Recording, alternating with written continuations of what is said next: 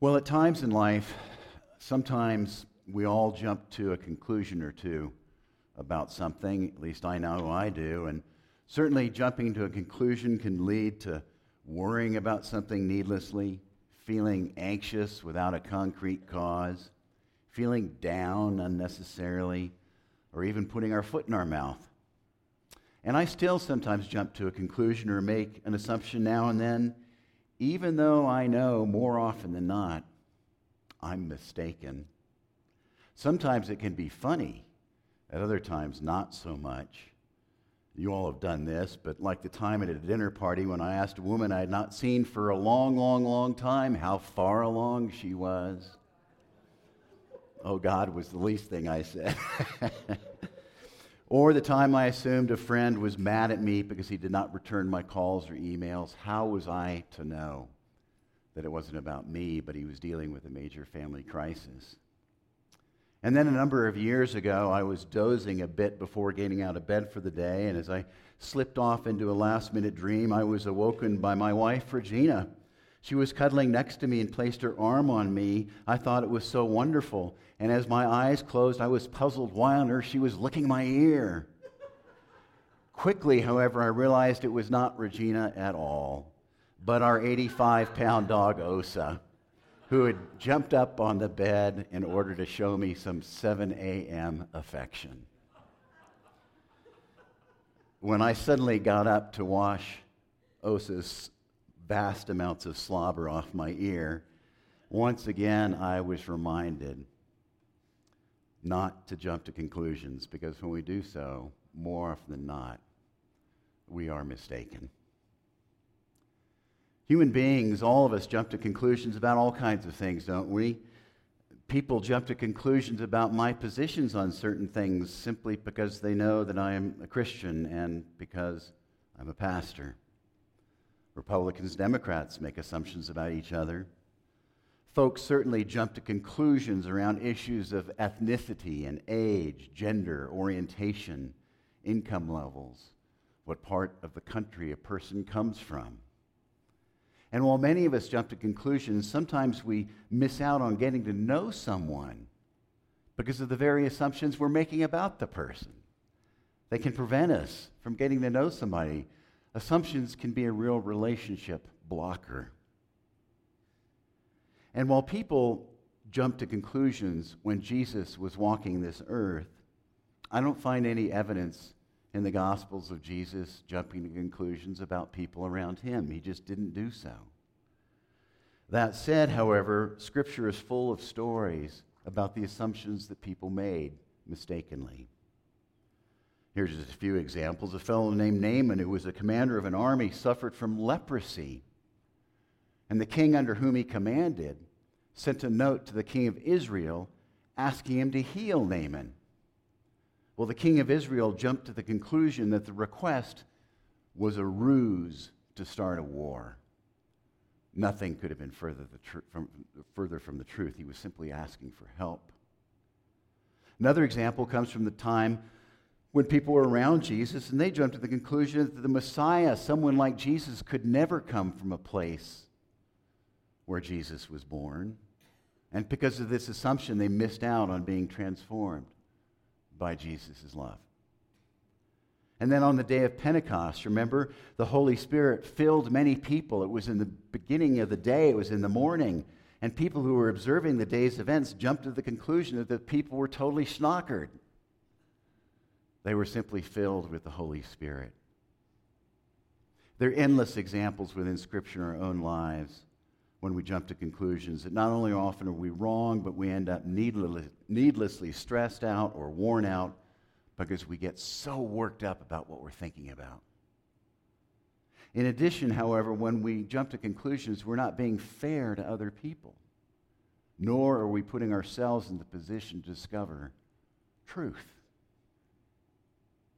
Well, with regard to this whole subject, it's vital to point out that sometimes when it comes to God, we make assumptions that are off base. And more often, this happens when life throws us a curveball. All of us have to endure tough stuff. And sometimes, when we're in the midst of tough stuff, we assume that God is missing because it feels like God is silent. Have you ever wondered why God seems so silent as you stumbled through some ordeal? Ever felt like the basics in your life had been rearranged in a way that didn't make sense? And you assumed that God was not responding to you? Ever sat down on the floor when it felt like there was just nothing left to do and wondered why, and you concluded that God was not acting in any way? Well, today's Old Testament reading from the book of Exodus is a story about people feeling abandoned by God and lost in the wilderness. It is a story about what happens when people make assumptions about God. Living in a state of frenzied panic, the Israelites stumbled around as if blindfolded. You see, the people had come to depend on God and Moses. But in this part of the story, they assumed that God and Moses were absent, were gone, were never coming back. And so let's take a brief look at the story to put it in context. You remember that for 400 years, the Israelites have been held captive in Egypt that under God's direction, Moses leads them across the Red Sea into the Sinai Peninsula. That during this time that God was directing the people in very visible and tangible ways, clouds and fire and food and drink. They could see things with their eyes. And although God was clearly present during that time, what's very interesting is that the people complained to God. Instead of asking themselves what they could do for God, they griped that God was not doing enough for them, even though God was doing many things in very tangible ways. They moaned that God was not doing things in the way they liked or had grown accustomed to.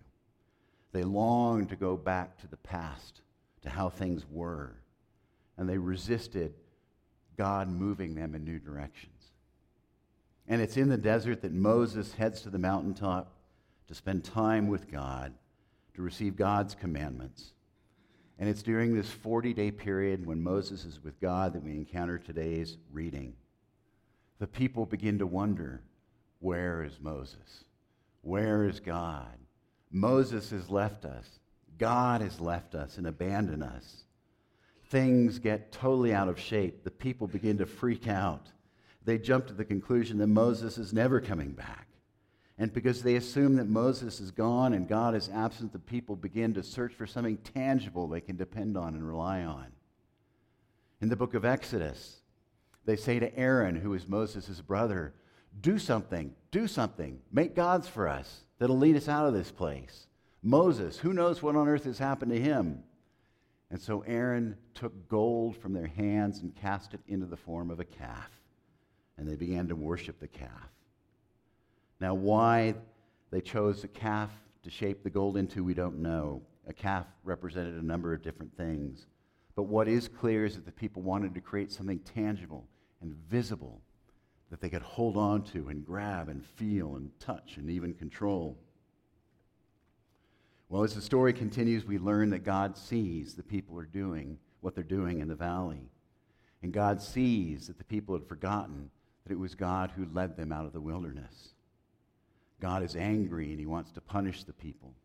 But Moses speaks to God, and God changes his mind, and mercy prevails.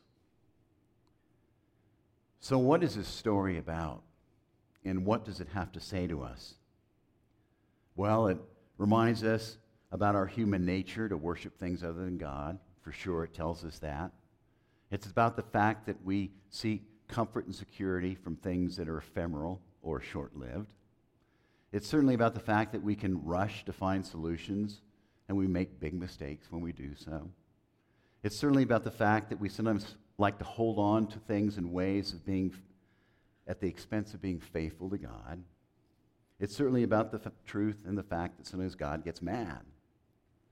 To be sure, this story is about all of these things, but I believe there are other lessons within it. You see, maybe there are teachings in this story to help us when we feel abandoned, lost, and confused over what direction to take, or simply feel like some things we have known and counted on have shifted. Perhaps there are lessons to keep close at hand when we assume God is far away or disinterested in us. I believe the story of the golden calf has a lot to say to us about jumping to conclusions or making assumptions about God. So, what are some of these lessons? Well, first, the Israelites concluded that Moses and God had bailed out on them because they could not see them or feel their presence. And actually, the opposite was what was true. It was at the point that the people felt that God was most absent and silent. It was at the point that they felt most abandoned by God that God, ironically, was actually working the hardest on their behalf. The people forgot that regardless of our perceptions, God continually works on our behalf, seeking only what is good. They made the misassumption that God can actually be absent from our lives. Nothing is further from the truth. Second, when the Israelites were at the height of their angst and trepidation and jumping to conclusions, they seemed to lose sight of the fact that how God sees something is different than how we see things. In fact, God sees things in ways we cannot, and the people in the wilderness forgot that. There's always more going on than meets the eye and what we can perceive. And because the people forgot this, they jumped to conclusions about God. God sees hope when all we see is despair. God sees reasons to continue when all we see are reasons to give up. God sees eternity when all we can see is the moment.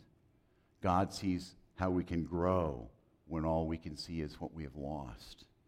God sees the path forward when all we see is no way out. God sees things in ways we cannot.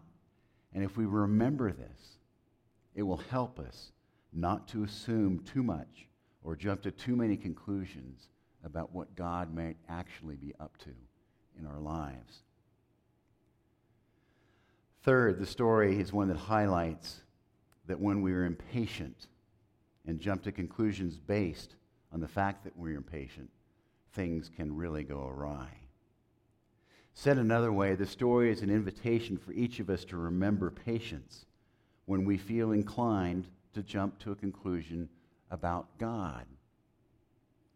As someone who sometimes lets impatience leads me to jump to conclusions about what God may or may not be doing, I appreciate what a variety of people have written about patience.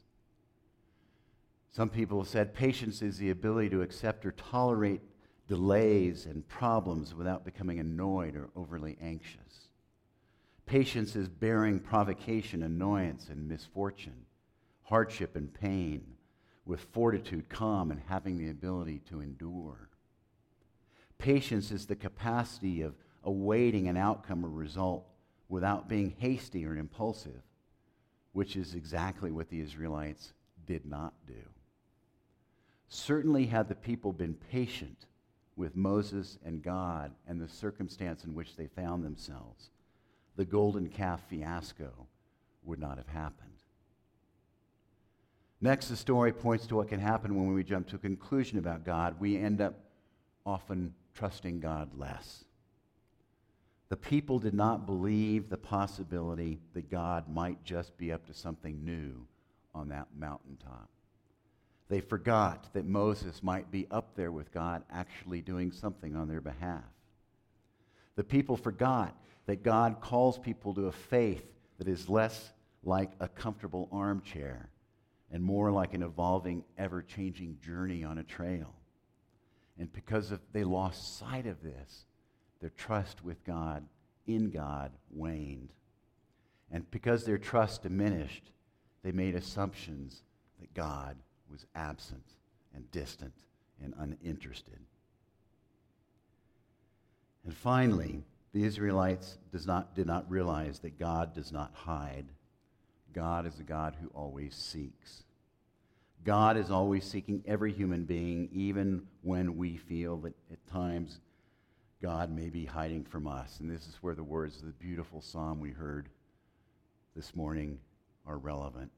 Here are some excerpts. Lord, you have searched me and known me. Lord, you know when I rise and when I sit. You perceive my thoughts. Where can I go from your spirit? Where can I flee from your presence? If I go to the heavens, you are there. If I make my bed in the depths, you are there. God, you know when I rise and when I sit. Had the people remembered this, the golden calf story would not have happened. Without a doubt, to wrap up, we continue to live in challenging times, very difficult times as a nation and as a world.